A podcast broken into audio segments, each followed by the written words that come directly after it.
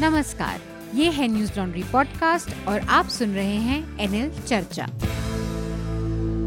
नमस्कार मैं हूँ अतुल चौरसिया। आपका खर्चा आपकी चर्चा हफ़्ता दर हफ़्ता। हम एक बार फिर से लेकर आए हैं न्यूज़ लॉन्ड्री का हिंदी पॉडकास्ट एनएल चर्चा। चर्चा में इस बार हमारे साथ खास मेहमान हैं अजय ब्रह्मात्मक जी। वरिष्ठ पत्रकार हैं और फ़िल्मों के ऊपर लंबी पत्रकारिता का अनुभव है। बॉम्बे में रहते हैं। अजय जी आपका स्वागत है चर्चा में। जी धन्यवाद। और इसके अलावा हमारे साथ हमारे न्यूज़ लॉन्ड्री के साथी मेघनाथ हैं हमारे एसोसिएट एडिटर मेघनाथ आपका भी स्वागत है। नमस्ते सर। और शार्दुल कात्यायन भी हमारे साथ है हमारे सह संपादक शार्दुल आपका भी स्वागत चर्चा में? हेलो। चर्चा में इस हफ़्ते बहुत सारी घटनाएँ हुई हैं बहुत सारी चीज़ें हैं लेकिन हम कोशिश करेंगे कि कुछ चीज़ों को आपको एक बार मेघनाथ अवगत करा दें और उसके बाद जिन पर हम बहस करेंगे उसकी शुरुआत इसके बाद करेंगे। तो मेघनाथ एक बार हमारे दर्शक श्रोताओं को आप एक चर्चा के टॉपिक्स से अवगत करा दें। जी।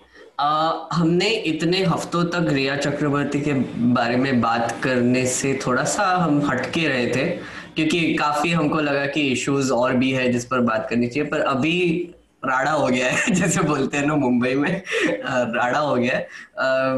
कंगना रनौत ने बहुत सारा, क्या बोले ड्रामा कर दिया है। और वो उन, उनका गवर्नमेंट उनके पीछे पड़ी हुई है और वो बोल रही है कि महाराष्ट्र पाकिस्तान बन गया है और उनका ऑफ़िस डिमोलिश हो रहा है। फिर हाई कोर्ट ने भी उनका ऑफ़िस डिमोलिश होने से रोक दिया है और सितंबर ट्वेंटी सेकेंड को उसकी अगली हियरिंग होने वाली है। ऊपर से शिवसेना के संजय राउत ने उनको पिछले हफ़्ते धमकी बोल सकते हैं सर? धमकी दी थी? कह दिया उन्होंने। हाँ एग्जैक्टली exactly. गाली दी। गाली दी गाली दी। और ऊपर से फिर एक और उसके बाद इंसिडेंट हुआ कि उनको वाई प्लस सिक्योरिटी दी गई है। जिसमें 11 कमांडोज भी उनके साथ रहते तो एक विजुअल बहुत पॉपुलर हुआ लास्ट वीक जहाँ पे कंगना रनौत चंडीगढ़ एयरपोर्ट में जा रही है और उनके आजू बाजू वो कमांडोज। मैंने इस स्टाइल में कमांडोज को सिक्योरिटी देते नहीं देखा था। जिस तरह से गोल घेरा बना के वो चले थे अभी तक तो दूर दूर खड़े रहते थे। इस बार गोल घेरा बना के चल रहे थे। स्टाइल की सिक्योरिटी दिखी। और और एक और एक और बहुत ही फैसिनेटिंग वीडियो देखा मैंने कल जो एक आई थिंक क्विंट नियॉन ने पोस्ट किया था कि एक ट्रैवलर थी जो वही फ़्लाइट में थी उन्होंने वो मीडिया क्या तमाशा कर रही थी प्लेन के अंदर उसके बारे में वो वीडियो था। और तो इसका जो हम जो विस्तार में जो चर्चा करेंगे वो ऑब्वियसली मीडिया कवरेज पे हम काफ़ी बात करेंगे। और रिया चक्रवर्ती को अरेस्ट किया गया है उसके भी बारे में बात करेंगे। उनको ड्रग सप्लाई सप्लाई करने के लिए अरेस्ट किया गया है। वो क्योंकि जो भी चार्जेस है उसमें कंजम्पशन की कोई बात नहीं है। चार्ज का कहना है कि उन्होंने सुशांत सिंह राजपूत के लिए ड्रग्स प्रोक्योर करके उनको सप्लाई हाँ। किए थे। तो मुझे जहाँ तक जानकारी है थोड़ा बहुत मेघनाथ हम्म। कि ये मतलब इन दोनों कॉन्टेक्स्ट में देखा जाए कि एक होता है कंजम्पशन और दूसरा होता है सप्लाई तो सप्लाई ज़्यादा सीरियस चार्ज है कि आप ड्रग डीलर हैं और बजाय कंज्यूम कर रहे हैं तो उसके चार्जेस या उसके जो पनिशमेंट है थोड़ा कम कम होती है। जी वो वो चार्ज में लिखा गया था कि वो एक ड्रग सिंडिकेट की मेंबर हाँ। है। पर मतलब वो उसका उसका भी हम एक्चुअली विस्तार में बात करेंगे। और एक्चुअली यहाँ पर हम थोड़ा सा कॉन्टेक्स्ट इसके बारे में भी दे देंगे कि ये जो हमारा लॉ है जिसके अंडर इसको अरेस्ट किया गया था वो क्या उसका बैकग्राउंड है? I think that will be important to also put forward एक करेक्शन ओ कंगना के घर को तोड़ने से रोका ऑफ़िस तो टूट चुका। ऑफ़िस तो टूट गया हाँ। ओ घर था राइट ओ पाली हिल का घर ना? हाँ, हाँ, वो ऑफ़िस जो था उसका हाँ, उसका भी एक्चुअली बात करेंगे क्योंकि उसका भी बैकग्राउंड है। तो वो वही मैं बोल रहा हूँ ना राड़ा हो गया है तो सब रायता फैल गया। रायता फैल गया। ऊपर से इंडो चाइना इशू फिर से न्यूज़ में आ गया है क्योंकि चाइना ने कंफर्म किया है कि पाँच जो अरुणाचल से आदमी गायब हो गए थे वो उनके साइड में पाए गए हैं। और ऊपर से शॉट्स फायर हुए हैं 45 साल के बाद एलएसी पर।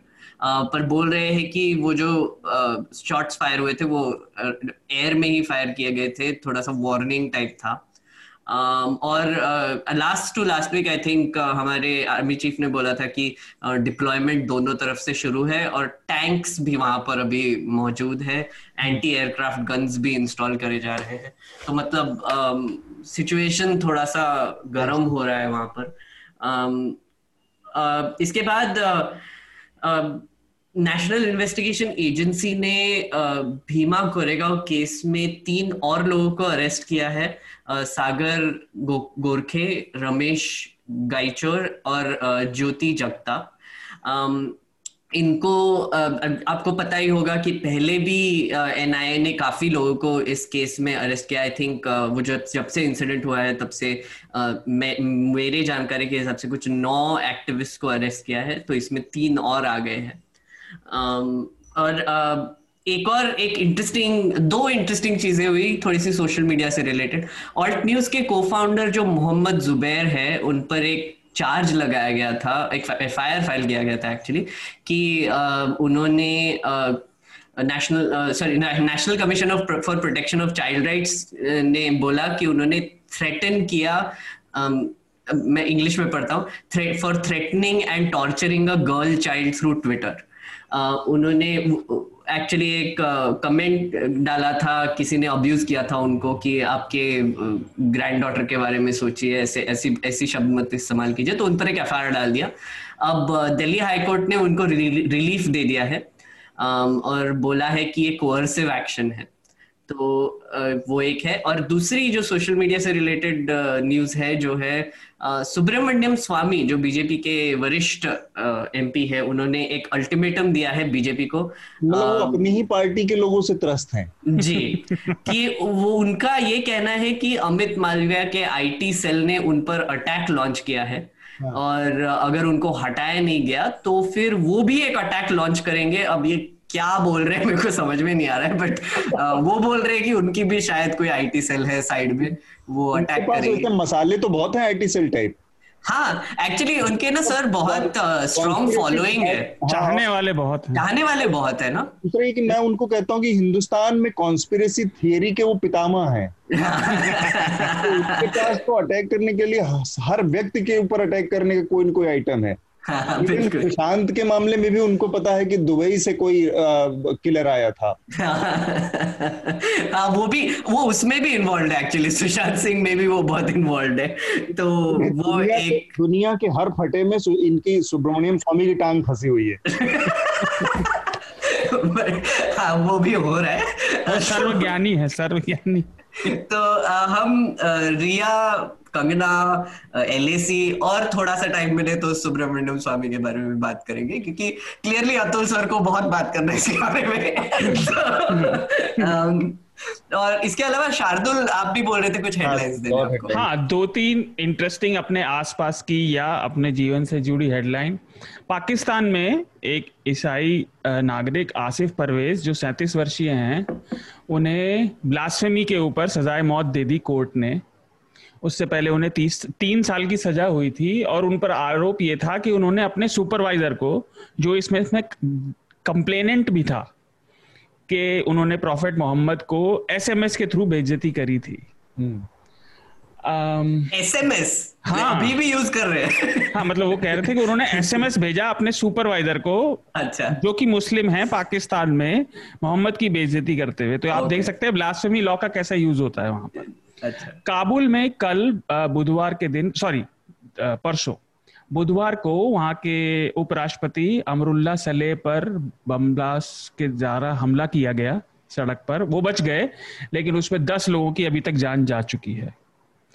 और ये आरोप लगा रहे हैं कि उनकी जो संधि होने वाली थी, वो तुर्की के साथ और कतर के साथ शायद मीटिंग थी, उसके चक्कर में उनके ऊपर हमला किया गया है। अभी इस पर और रिपोर्ट आनी बाकी है।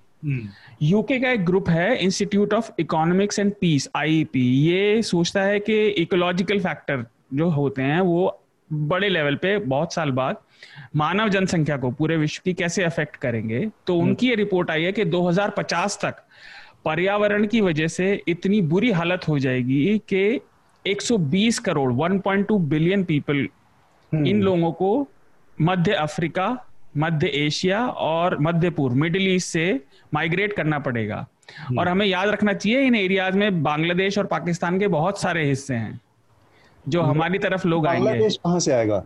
नहीं लेकिन ये जो पर्यावरण से खतरों वाला देश है हाँ, ना पर्यावरण से खतरे वाले में ठीक हाँ, उनमें ये भी हैं और इसमें अगर आपको समझना है अनुपात तो जो इतना शोर मचा था 2019 में लोगों के विस्थापन की वजह से वो केवल 30 मिलियन यानी तीन करोड़ लोग थे। हाँ। ठीक बात है। और ये 120 अच्छा एक और आखिरी में मतलब जोड़ दू मैं ये जो जिसे कहेंगे हम कि एक अच्छा खासा चुटकुला छोड़ा गया है कि डोनाल्ड ट्रंप को नोबेल पीस प्राइज के लिए नामित किया गया है। है तो ठीक रहेगा। है? वो वो नॉर्वे का एक एमपी है उसने 2018 में भी उन्हें नॉमिनेट किया था वो यही करता रहता है। वो ट्रंप फ़ैन है मैं तो ये सोचता हूँ वो नॉर्वे में चुने चुनाव कैसे जीत रहा है? वो ट्रंप का फ़ैन बेचारा एक अकेला वहाँ पता नहीं कैसे रह गया। हाँ, ऐसा चल रहा है कि जैसे हमारे यहाँ प्रधानमंत्री जी हर चीज़ में नेहरू से कॉम्पीट कर रहे हैं वैसे ही ट्रंप वहाँ पर हर चीज़ में बराक ओबामा से कॉम्पीट हाँ, बिल्कुल। वो बराक ओबामा से बहुत ज़्यादा चिढ़ता है इनफैक्ट एक रिपोर्ट ये भी तो आई थी कि ही हायर्ड मोदी जी बहुत प्यार करते हैं नेहरू से? एक एक एक्चुअली अतुल सर इसी से रिलेटेड एक सजेशन आया था मुझे डीएम पर कोई एक श्रोता है उनकी उनकी तरफ़ से। वो बोल रहे थे कि आप एक थोड़ा सा इलेक्शंस के बारे में भी बात करेंगे तो अच्छा होगा। यूएस इलेक्शंस पे अपडेट देंगे तो अच्छा होगा। तो आई थिंक अगले अगले इसमें हम एक सेपरेट टॉपिक रखेंगे आई थिंक इस पे। को अप्रोच करते करते हम इस पर और भी दो तीन एपिसोड करेंगे। चुनाव चर्चा। चुनाव चर्चा जी। बिहार की भी बात करें। तो मेरे ख्याल से सबसे पहले हम आ, आ, कंगना रनौत वाले जो मामले से अपनी बात शुरू करते हैं। अजय जी हमारे साथ हैं। अजय सर एक चीज़ बताएँ आप लंबे समय से देख रहे हैं फ़िल्म इंडस्ट्री में। एक चीज़ जो मेरे समझ में आ रही है वो ये है कि जो इंडिया की फ़िल्म इंडस्ट्री है उसमें आज की तारीख में जितना क्लियर पोलराइजेशन है पॉलिटिकल लाइन पे और रिलीजियस लाइन पे मतलब फिल्मी कलाकारों का पॉलिटिकल अफिलिएशन तो लंबे समय से राजेश खन्ना भी कांग्रेस से लड़ते रहे, शत्रुघ्न सिन्हा भी बीजेपी से लगातार चुनाव लड़ते रहे, धर्मेंद्र का भी अपना एक बीजेपी से अप्रोच रहा। लेकिन रिलीजियस फॉल्ट लाइन जो फ़िल्म इंडस्ट्री की थी या पोलराइजेशन जो था पॉलिटिकल जो बिलीफ थी, वो कभी इतना मुखर तरीके से, इतना विभत्स तरीके से सामने नहीं आई थी, जितना विभत्स तरीके से हम आज देख पा रहे हैं। आप इसको कैसे देखते हैं? क्योंकि आपने दो तीन फ़ेज़ देखे हैं फ़िल्म इंडस्ट्री के अलग अलग टाइम में। आ, इसका थोड़ा सा बैकड्रॉप में जाना पड़ेगा खास करके 2014 के बाद से जब से केंद्र में भाजपा की सरकार आई है मोदी जी बहुत मज़बूत होकर के आए हैं। जी। तो मुझे लगता है और मेरा ये आ, मेरी अपनी एक थ्योरी भी है जो मैं पिछले चार महीने से इस पर जब से और खास करके सुशांत का मामला जब से आया तब से मैं इस बात को ज़ोर दे के लिख भी रहा हूँ बता भी रहा हूँ। कि जो सत्ता में बैठे हुए लोग हैं और जो बहुत ही मज़बूत पार्टी है, उसको इस बात का बहुत दुख है या तकलीफ़ है कि देश के सारे इंस्टीट्यूशन चाहे वो मीडिया हो, चाहे वो न्यायालय हो, चुनाव आयोग हो, सबको उन्होंने कब्जा कर लिया है एक तरीके से हर जगह उनके आदमी हैं और वही बातें बोली जाती है जो सत्ता चाहती है। लेकिन एक फ़िल्म इंडस्ट्री ऐसी है जिसकी एक सेक्युलर इमेज आज भी बनी हुई है तमाम दुर्बलताओं के बावजूद। और ये बात उन्हें बहुत ज़्यादा खटकती है इसलिए भी कि ऐसा क्या है इस इंडस्ट्री में जो हमारे लगाम इन पर काम नहीं कर रही है और ये हमारी पकड़ में नहीं आ रहे हैं। जी। और इसके पीछे अगर कारण बहुत छोटा कारण ये है कि ये अकेली इंडस्ट्री है देश में जो किसी भी प्रकार से सरकार पर निर्भर नहीं करती। ये आम जनता पर निर्भर करती है आम दर्शकों पर निर्भर करती है। और इसको कोई फाइनेंशियल सपोर्ट गवर्नमेंट बॉडी से कहीं नहीं मिलता है। हम्म। बैंक लोन में भी बहुत सारी दिक्कतें होती हैं इसकी। ले दे करके भारत सरकार इसको एक पद्मश्री कभी कभी देती है और राष्ट्रीय पुरस्कार। इसके अलावा और कोई ताल्लुक नहीं है इनका। और ये इंडिपेंडेंट इसलिए आर्थिक रूप से इंडिपेंडेंट होने की वजह से ये कभी भी उनके अधिकार में नहीं आती है। दूसरा आज़ादी के बाद से खास करके आप देखें कि एक प्रोग्रेसिव मूड में रही है हिंदी फ़िल्म इंडस्ट्री जी। हमेशा से और कोई भी कला कोई कला का कोई भी फॉर्म जो भी क्रिएटिव फॉर्म है वो अपने आप में प्रोग्रेसिव हो जाता है अंतर्निहित है उसका। जी। और ये फ़िल्म इंडस्ट्री के साथ भी है। मतलब मैं तो हिंदी फ़िल्म इंडस्ट्री में जो प्रेम की कहानियाँ कही जाती हैं जिसको बहुत रूढ़ी माना जाता है हाँ। उसको भी देश के अर्ध सामंती समाज में एक विद्रोह की तरह देखता हूँ जो हिंदी फ़िल्मों ने बहुत अच्छे तरीके से व्यक्त किया। चाहे वो फिफ्टीज सिक्सटीज के सिनेमा देख लें या इवन आज तक प्रेमी प्रेमिका या नायक नायिका की सबसे बड़ी समस्या है कि उनका प्रेम कैसे चले। तो ये सारी बैकड्रॉप है जहाँ से ये शुरू होता है। और एक बात जो हिंदुओं का आर्तनाद है बहुसंख्यक हिंदू का कि बहुसंख्यक हिंदू देश में कैसे तीन खान जो हैं वो पिछले 25 साल से लोकप्रियता के शीर्ष पर बैठे हुए हैं। हम्म। ये बात आप किसी भी भाजपा वोटर से बात करके देखिए उसको तकलीफ़ है इस बात की। हम्म, हम्म, जबकि दर्शक जब सिनेमा देखने जाता है तो वो न तो शाहरुख को देख रहा होता है न सलमान को देख रहा होता है न आमिर को देख रहा होता है। वो प्रेम को देख रहा होता है वो राहुल को देख रहा होता है वो रोहित को देख रहा होता है। राज को। हाँ राज को देख रहा होता है। और हिंदी फ़िल्मों ने बहुत ही कॉन्सियस तरीके से मैं कहूँगा लोग कहते हैं अनजाने में उन्होंने जो भी नैरेटिव गढ़ा है उसमें कभी भी मुसलमान चरित्रों को या दूसरे चरित्रों को नायक का दर्जा नहीं दिया है। आप हम्म। देखें कि दलित भी नायक नहीं बनता है। समाज का वंचित समाज भी नायक नहीं बनता है जो भी उच्च वर्ग के लोग हैं ऊँची जाति के लोग हैं ज़्यादातर आप नायकों के नाम देखेंगे समर प्रताप सिंह टाइप के नाम आते हैं हाँ कहीं भी कोई चौधरी जी नहीं आते हैं कोई यादव हीरो नहीं आता है हम्म। तो ये अनकॉन्सियस लगता है लेकिन बहुत ही सचेत तरीके से होता है क्योंकि बहुसंख्यक दर्शकों को प्रभावित करना है हम्म। लेकिन यही बहुसंख्यक दर्शक अभी तक वो सेकुलर कंटेंट को पसंद करता है हम्म। और ये बात उन्हें बहुत खटक रही है और पिछले छह साल में उनकी तमाम कोशिशों के बावजूद हम्म। फ़िल्म कलाकार वहाँ गए उन्होंने सेल्फी भी ली उनकी बदनामी हुई उन्होंने फ़ोटो खिंचवाए पार्टी में शामिल हुए जो डिनर दिया गया लेकिन आने के बाद फिर से वो अपना काम करते रहे। हम्म, दो चार लोग हैं जो कि क्रिएटिवली बहुत कह ले जिनका ऊँचा नाम नहीं है जैसे विवेक अग्निहोत्री हैं अनुपम खेर हैं या मधुर भंडारकर हैं।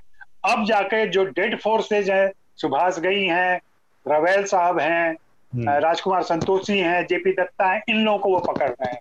हम्म, पिछले 20 सालों में जो भी क्रिएटिव फोर्स आई है इंडस्ट्री में वो देश के अलग अलग कोने से आई है और वो सिर्फ़ इंडस्ट्री की पैदाइश और वो बहुत डाइवर्स है। डाइवर्स है जिसमें विशाल भारद्वाज हैं अनुराग कश्यप हैं अनुराग बसु हैं तमाम लोग हैं इवन हाँ। बंबई के ही मधुर भंडारकर है आशुतोष गुवारीकर है इन लोगों हम्म। का इंडस्ट्री कनेक्शन नहीं है जी और तो ये तो बहुत स्ट्रॉन्ग वॉइस है आज लेकिन ये इनमें से कोई भी भाजपा के समर्थन में कोई कंटेंट क्रिएट नहीं करता हम्म। कंगना के लिहाज से मैं बात कर रहा हूँ अजय सर आपसे कंगना के लिहाज से मैं चाहूँ इसके बाद आपका ओपिनियन जानने के बाद फिर मेघनाद और शार्दुल का भी इसमें ओपिनियन चाहिए हाँ। कि कंगना जो कर रही हैं पिछले कुछ समय से एक तो हम्म। ये हुआ कि कंगना के खिलाफ जो कार्रवाई हुई उनके दफ्तर पे जिस तरह से किया गया तोड़फोड़ हुई उसमें ये कहा गया कि कंगना ने खुद जिस भाषा में बातचीत की वो तो उनकी एक छवि बन गई है और ये उनके उनकी बातचीत को छोड़ भी दें तो बहुत सारे लोग इस बिना पर उतरे कि ये तो बहुत गलत बात है एक अबला और ये और एक एक महिला जो कि आपसे सहमत नहीं है और एक अपना काम करती है, उसके खिलाफ जानबूझकर इस तरह की कार्रवाई की गई। लेकिन मेरा ये कहना है कि कंगना असल में पिछले कुछ समय से जो कर रही है, वो विशुद्ध पॉलिटिक्स कर रही है। और जब आप पॉलिटिक्स करते हैं तो जो आपका अपोजिशन पार्टी होती है, वो भी पॉलिटिक्स में इसी तरह से रिस्पॉन्ड करता है। इसको मैं बहुत एक एक एक्सट्रीम एग्जांपल से दिखाऊँ आपको। तो कश्मीर में एक कुछ लोग कहते हैं कि हम फ्रीडम की स्ट्रगल कर रहे हैं। उसमें कुछ लोग शांति से भी कर रहे हैं। शांति और वो जो गांधीवादी तरीके से करने के पक्षधर हैं। कुछ लोग उसमें से हथियार उठा के चल रहे हैं। अब जब आप हथियार उठाते हैं तो वहाँ पर भारत के पास पूरा अधिकार है और भारत की सरकार और भारत के स्टेट वहाँ पर उसका जवाब फिर गोली का जवाब गोली से देता है। बाकी जो बातचीत करते हैं, उनके लिए बातचीत की टेबल है। तो कंगना जो कर रही थी पिछले कुछ समय से वो विशुद्ध एक पार्टी के साथ खड़े होकर, चाहे जय श्री राम का नारा लगाना हो, चाहे आरक्षण का विरोध करना हो, चाहे हिंदुओं की बात करना हो, चाहे वो एक पॉलिटिकल पार्टी की लाइन थी। जब आप एक पॉलिटिकल पार्टी की लाइन पे काम करते हैं, एक पॉलिटिकल पार्टी के साथ अफिलिएट हो जाते हैं, तब दूसरा जो अपोजिशन है, वो भी आपके साथ पॉलिटिकल तो आपको इसके लिए तैयार रहना पड़ेगा कि आप पॉलिटिकली एक जगह स्टैंड कर रहे हैं और सामने वाला अपोजिशन आपके ऊपर उसका बैकलैश आएगा आप फिर ये नहीं कह सकते कि आप तो न्यूट्रल भी बने रहना चाहें और आप पीछे से पॉलिटिकली वो मोटिवेटेड काम भी करते रहें इस पर कंगना के इस रुख पर मैं आपकी प्रतिक्रिया जानना चाहता हूँ जी आ, मैंने पिछले साल ही न्यूज़ लॉन्ड्री में ही एक आर्टिकल किया था जी, आ, जी. जब मणिकर्णिका रिलीज़ हुई थी उस समय जो पत्रकारों से उनकी बकझक हुई थी उसके ऊपर हाँ। और वहाँ उन्होंने जिस भाषा का इस्तेमाल किया था ये उसकी शुरुआत थी। और वहाँ भी मैंने ये बात कही थी कि कंदा प्लीज़ आप राष्ट्रवाद को कवच के तौर पर इस्तेमाल मत हम्म। आपकी फ़िल्म अगर लोगों को पसंद नहीं आई है तो नहीं आएगी हम्म। लेकिन वहाँ उन्होंने तर्क दिया था कि चूँकि मैं मोदी की प्रशंसक हूँ और मेरी फ़िल्म में राष्ट्रवाद था इसलिए जो एंटी इंडियन लॉबी है फ़िल्म इंडस्ट्री की और जो सेकुलर लॉबी है और लिब, लिबटार्ड या लिबरल लॉबी है उसने इसको नापसंद किया और इसको बदनाम किया मुझे। जी जी। और वहाँ उन्होंने एक नया शब्द गढ़ा था उस समय भी मैं ज़िक्र किया था ये लोग देशद्रोहिता कर रहे हैं। हाँ। वो उनकी अपनी हिंदी की दिक्कत है तो वो देशद्रोहिता वहाँ से उनको दिखी कि जो लोग मणिकर्णिका को पसंद नहीं कर रहे हैं वो लोग देशद्रोही हैं। और ये ये जो भाषा है ये भाजपा और आईटी सेल की है कि अगर आप उनके साथ नहीं है तो देशद्रोही हैं एंटी इंडियन है सब कुछ हो जाए अभारतीय हैं। यही बात यही लाइन लेकर के कंगना चल रही है। और कंगना इधर भी लगातार जो भाषा इस्तेमाल कर रहे हैं उस भाषा में और आईटी सेल की भाषा में बहुत ज़्यादा फ़र्क नहीं है। हम्म। मतलब उनको शिवसेना बाबर दिखती है और अपना ऑफ़िस राम मंदिर दिखता है। और खुद को वो लक्ष्मी बाई समझती है तो वो सारे सिंबल उसको रूपक कर रही हैं जो सो कॉल्ड हिंदू राष्ट्रवाद या हिंदुत्व वाला जो राष्ट्रवाद है वो फैला रहा है लगातार हम्म। तो वो निश्चित रूप से उस विचारधारा से संपोषित हो रही है और जो मेरी जानकारी है उसमें ये है कि आरएसएस के लोग उनको फ़ीड करते हैं और उनकी ताकत बने हुए हैं पीछे से। और उन्हें लगता है कि चूँकि फ़िल्म इंडस्ट्री में कोई पॉपुलर वॉइस उनके पास नहीं है विवेक अग्निहोत्री पॉपुलर वॉइस नहीं है अशोक पंडित पॉपुलर वॉइस नहीं है तो एक लड़की मिली है जिसको लोग पसंद करते हैं और जो हमारी आवाज़ बन रही है और वो बगैर किसी चक के खुल के सामने आ गई है और वो दिख रहा है मुझे। मेघनाथ जी। ये पूरा प्रकरण जो है इसमें कंगना का जो वो है उसमें बड़ी एक लॉबी कह रही कि ये कंगना के महिला होने के नाते या उनके पॉलिटिकल व्यूज़ के नाते उन्हें उद्धव ठाकरे और शिवसेना की सरकार परेशान कर रही है। जी। आ, मेरा ना एक्चुअली थोड़ा सा मीडिया पे मेरी कमेंट्री रहेगी यहाँ पर क्योंकि हमको ये समझना पड़ेगा कि ये जो कंगना रनौत का जो मैटर है जो इवन एसएसआर का मैटर है आ, हम कुछ लोग ऐसे सोचते हैं कि ये एक डिस्ट्रैक्शन था। जो कोविड का सिचुएशन है, जो इकोनॉमिक डाउनटर्न का सिचुएशन है इसके इसके लिए कोई डिस्ट्रैक्शन था इंडो चाइना का जो था। पर आनंदिया चक्रवर्ती ने एक बहुत ही अच्छा आर्टिकल लिखा है कल न्यूज़ लॉन्ड्री पर, वो ज़रूर पढ़िएगा, जिसमें उन्होंने एक्सप्लेन किया है कि इसके पीछे एक बिज़नेस डिसीज़न था।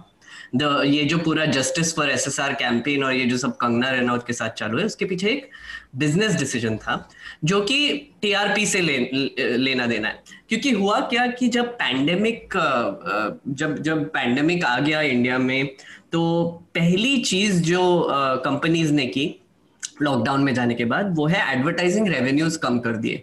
इसका मतलब है जो हमारे न्यूज़ चैनल से जो एड्स पे चलते हैं, उनका रेवेन्यू कुछ आधा से ज़्यादा कम हो गया था।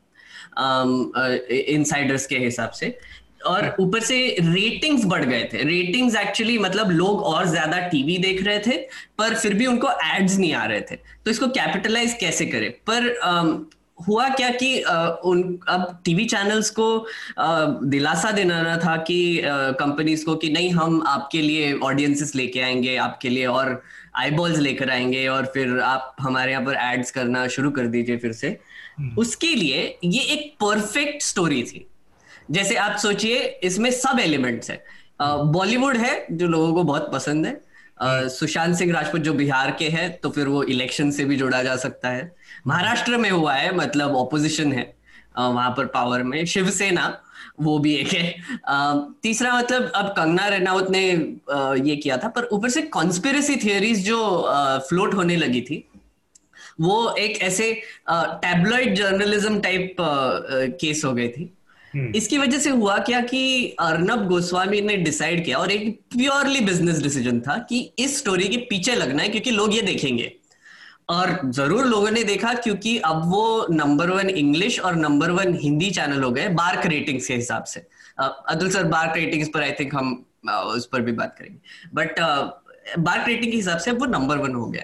और उन, उनके एड रेवेन्यूज भी बढ़ गए हैं उनका कंपनी का वैल्यू भी बढ़ गया है सब कुछ ज़्यादा हो गया। और आज तक को उन्होंने पीछे छोड़ दिया अब दो फ्रंट के वॉर शुरू हो गए।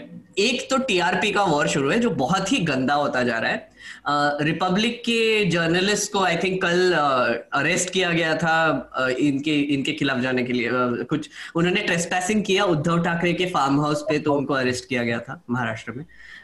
ऊपर uh, से एलिगेशंस किए जा रहे हैं। इंडिया टुडे के कि कंगना रनौत के घर के बाहर जब डिस्ट्रक्शन शुरू डेमोलिशन शुरू था वहाँ पर एक क्राउड आया था जो आज तक के अगेंस्ट नारे लगा रहा था वो रिपब्लिक ने लाया था। ऐसे एलिगेशन लगाए जा रहे हैं। तो आप सोच सकते हैं कि ये किस हद तक जा चुका है।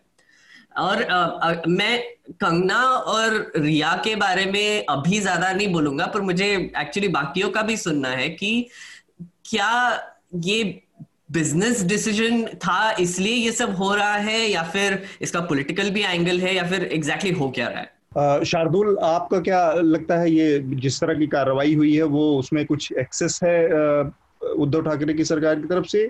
या फिर आप जिस तरह का काम करते हैं मतलब जिस लाइन पे जा रहे पॉलिटिकल लाइन है तो आपकी तो उसका ये नतीजा होना ही है। आप इसको इस तरह से भी देखिए मैं एक बैकग्राउंड डाल दूँ यहाँ पे। कि जब बीजेपी की सरकार थी महाराष्ट्र में फडणवीस की तो शाहरुख खान के बंगले के बाहर का हिस्सा तोड़ दिया गया था बीएमसी द्वारा इसी बीएमसी द्वारा हम्म। और आज ये किया गया है तो ये जो हो हल्ला जिस तरह से बीजेपी खड़ी हो गई है पीछे वो थोड़ा सा डिस्प्रोपोर्शनेट दिखाता है क्योंकि आप political ideology leaning Shahrukh Khan ने तो कभी इस तरह की पॉलिटिकल लीनिंग दिखाई भी नहीं है किसी मामले में वो हमेशा न्यूट्रल और हमेशा इस तरह के एक तटस्थ उसमें रहते हैं। लेकिन कंगना के मामले में आप देखेंगे तो कंगना का तो खुला खेल है आज की तारीख में। सो uh, कंगना के बारे में अतुल जी मैं ये कहना चाहूँगा कि एक तो मुझे वो खास पसंद कभी रही नहीं। तो लेकिन तो इस इशू को समझना और पढ़ना मेरे लिए बड़ा मुश्किल था। लेकिन मुझे एक बात पक्की समझ में आई कि ये भाजपा में शामिल अब ज़रूर होगी। मैं आपकी वाली बात पे आऊँगा अभी। पर जो बात बिल्कुल साफ़ है कि ये भाजपा में शामिल ज़रूर होगी और ये आज तो बिल्कुल पक्का हो गया जब रामदास अतावले इनसे मिलने गए हैं। और कल उनकी माँ ने घोषणा कर दिया है। हाँ माँ ने तो कहा अब हम बिल्कुल भाजपा ही हो गए। लेकिन रामदास अथावले उन कंगना की माता जी के कुछ कहने में और रामदास अथावले के वहाँ जाने में बड़ा अंतर है।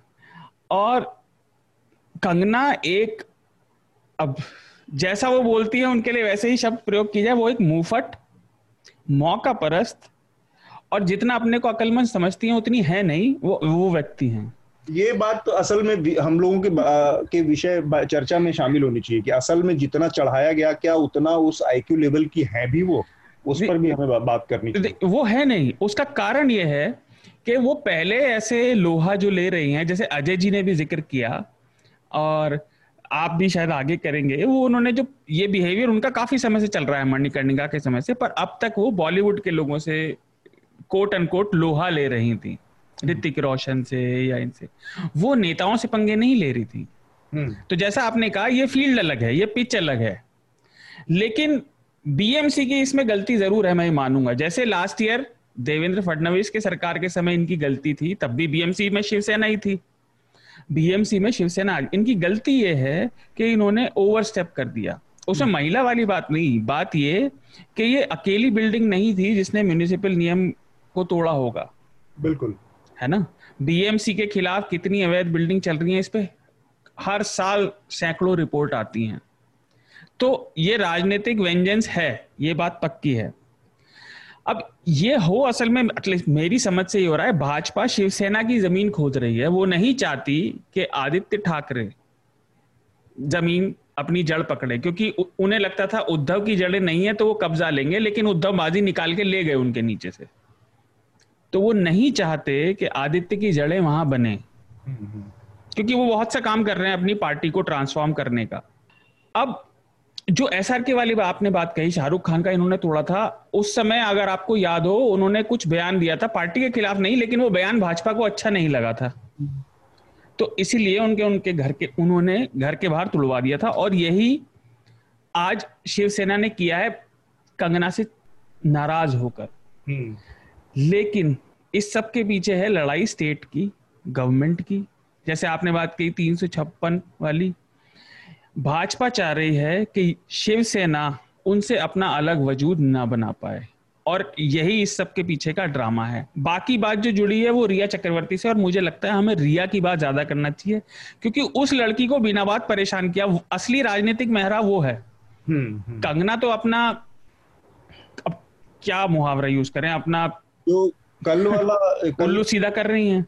जो कंगना का वीडियो आया है परसों इस बिल्डिंग के, उनके डिमोलिशन के बाद, वो वीडियो अगर किसी ने देखा हो तो कोई भी ठीक ठाक आदमी मतलब एक चीज़ का अंदाज़ा लगा सकता तीन लाइनें तीन लाइनें जो कही गई हैं, वो तीन लाइनें इतनी इनकोहरेंट आपस में इस तरह से अव्यवस्थित तरीके से टूटी फूटी बताता है कि जितना चढ़ाया गया या जितना एक टाइम पे लोगों ने कंगना रनौत को चाहे किसी भी नाते उनकी उनके हिम्मत की दाद देके या उनको एक एक इंडस्ट्री में मेल डोमिनेटेड इंडस्ट्री में एक सही बात कहने के नाते ये किया गया।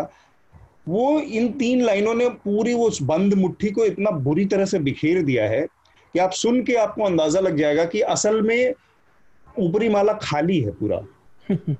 एक तो तू तड़ाक ये वो तू तूने जैसा किया, मैंने ऐसा किया, ये वो एक बात। दूसरी बात ये कि ये बात, इसका अंदाज़ा आपको रहना चाहिए। आप जिस लिमिट से जहाँ तक जा रही थी, और शिवसेना तो मैं कहूँगा कि बालक ये पिछले दस सालों में ये शिवसेना का बहुत ही दूसरा रूप है। लोगों ने बहुत दूसरा रूप दिखाया और हम लोगों ने उसका कितना विरोध किया है कि शिवसेना एकदम लफंगो गुंडो और बदमाशों की पार्टी हुआ करती थी, अपनी लफंगई के लिए जानी जाती थी।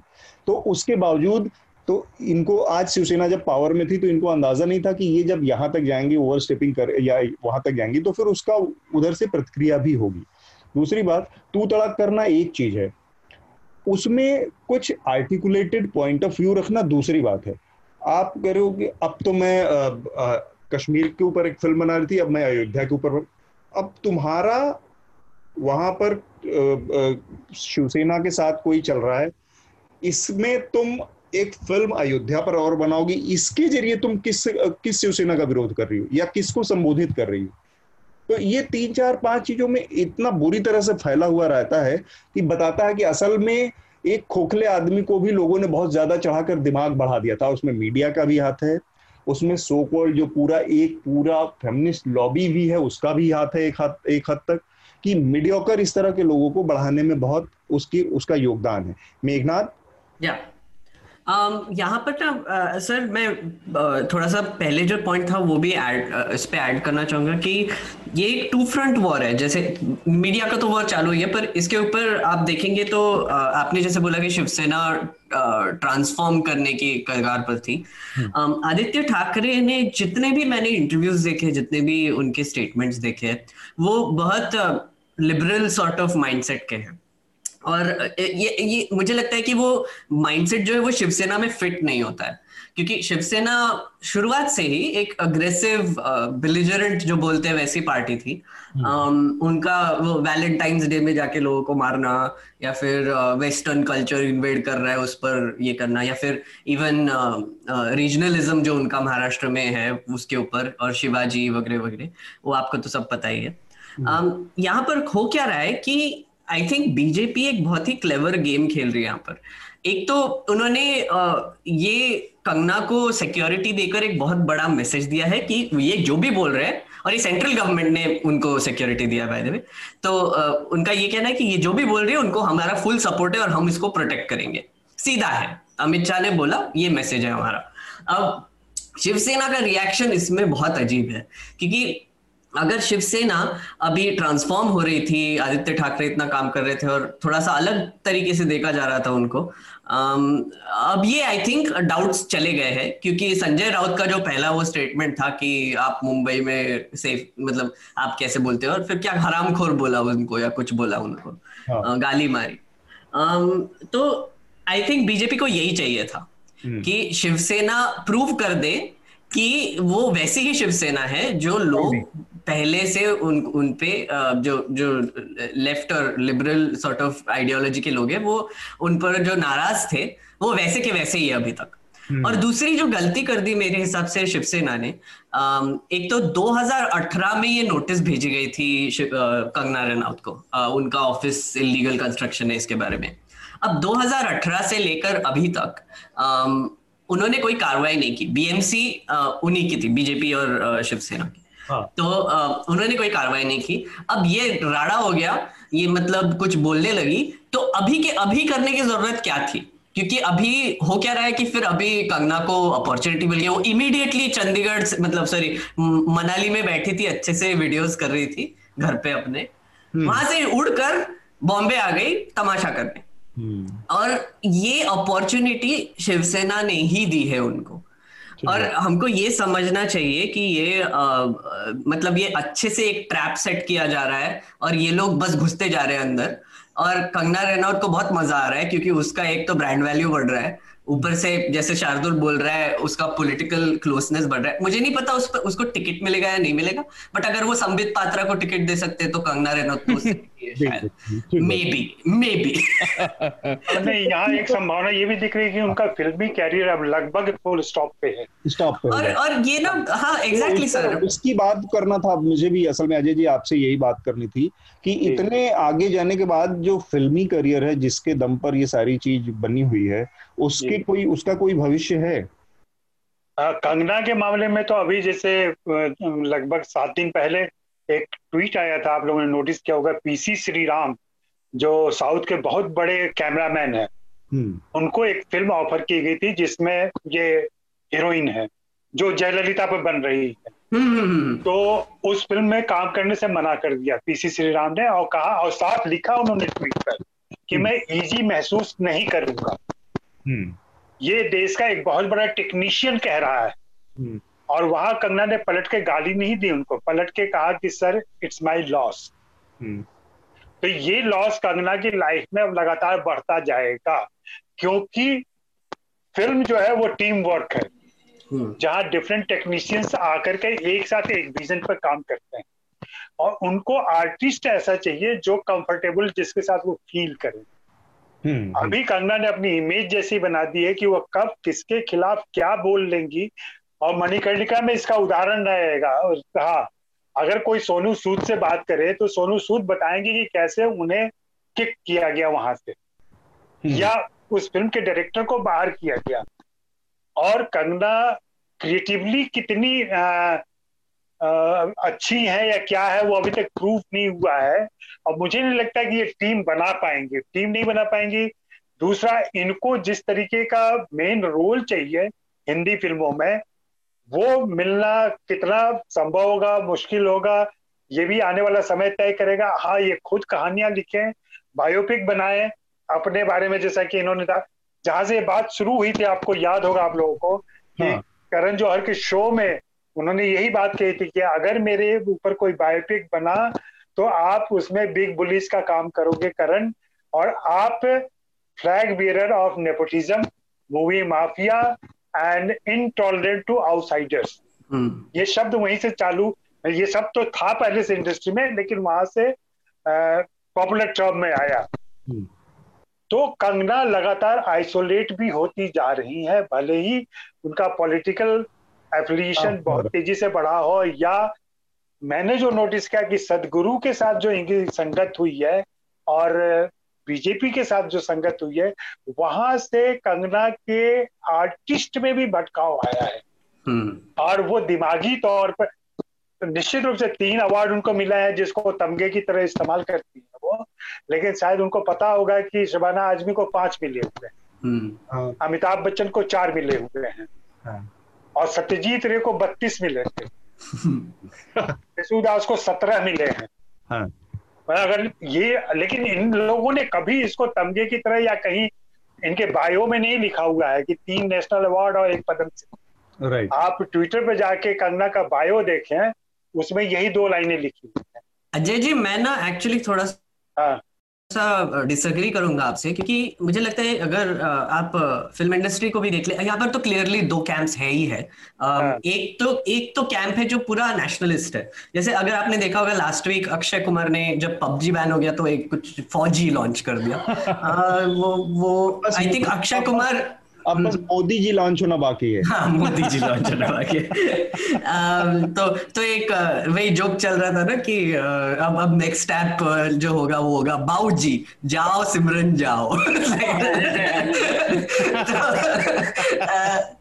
तो, तो मेरा कहने का मतलब ये कि अक्षय कुमार एक खुद ही एक बड़े स्टार है। आई I मीन mean, उनका एक तो आई थिंक एक इंडस्ट्री है। कोई हाँ। भी ऐड करते हैं तो ये देखिए प्रोडक्ट देश का product I I mean mean, उनका तो वो लाइन ही बन गया है कि देश का प्रोडक्ट थोड़ा सा मैं ये करूँगा कि वो आइडियोलॉजिकल स्टैंड नहीं है उनका उनका टोटल बिज़नेस स्टैंड है एग्जैक्टली सर एग्जैक्टली मेरा मेरा मेरा वही कहना है मेरा कहने का मतलब यही है कि मैं आपके बिल्कुल सहमति में हूँ कि वो एक बहुत ही अच्छे और क्लेवर बिजनेसमैन है हाँ।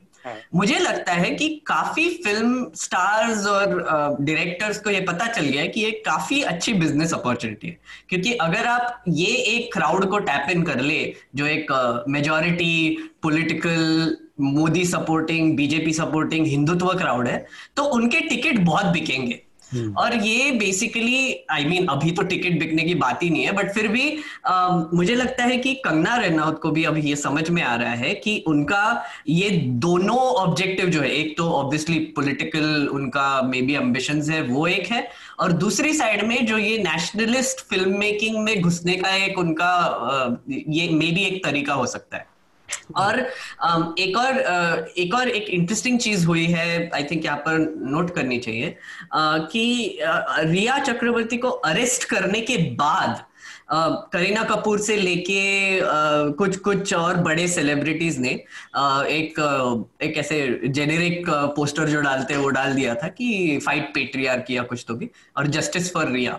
वो रिया का टी शर्ट था बेसिकली रिया ने अरेस्ट के दिन वही टी शर्ट पहना था। अच्छा वो टी शर्ट था। अच्छा मुझे हाँ। लगा वो कोई जेनेरिक पोस्टर बना के डाल वो टी शर्ट था वहाँ से और उसने बहुत सोच समझ के वो टी शर्ट उस दिन पहना था। अच्छा ये स्मार्ट स्मार्ट डिसीज़न था फिर। हाँ. um, तो ये जो ये जो uh, हमारी जो फ़िल्म इंडस्ट्री है ना uh, एक साइड जो है वो बहुत बोल रही है और एक साइड जो है बहुत क्वाइट है। और फिर सब जब अरेस्ट हो जाती है दो महीने के वेरिफिकेशन के बाद की और बंगाल अंडायन का यू नो काला जादू कर दिया हमारे बच्चे पे एक्सेट्रा एक्सेट्रा ये सब न्यूज़ चैनल में बोल रहे थे।